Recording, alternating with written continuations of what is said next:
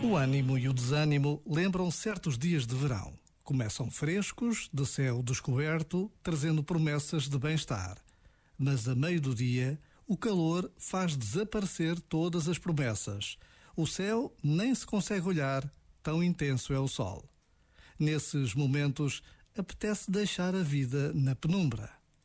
Por vezes, basta a pausa de um minuto para nos lembrarmos de que o que importa é saber que amanhã é outro dia e voltarão brisas frescas, capazes de nos animar a recomeçar.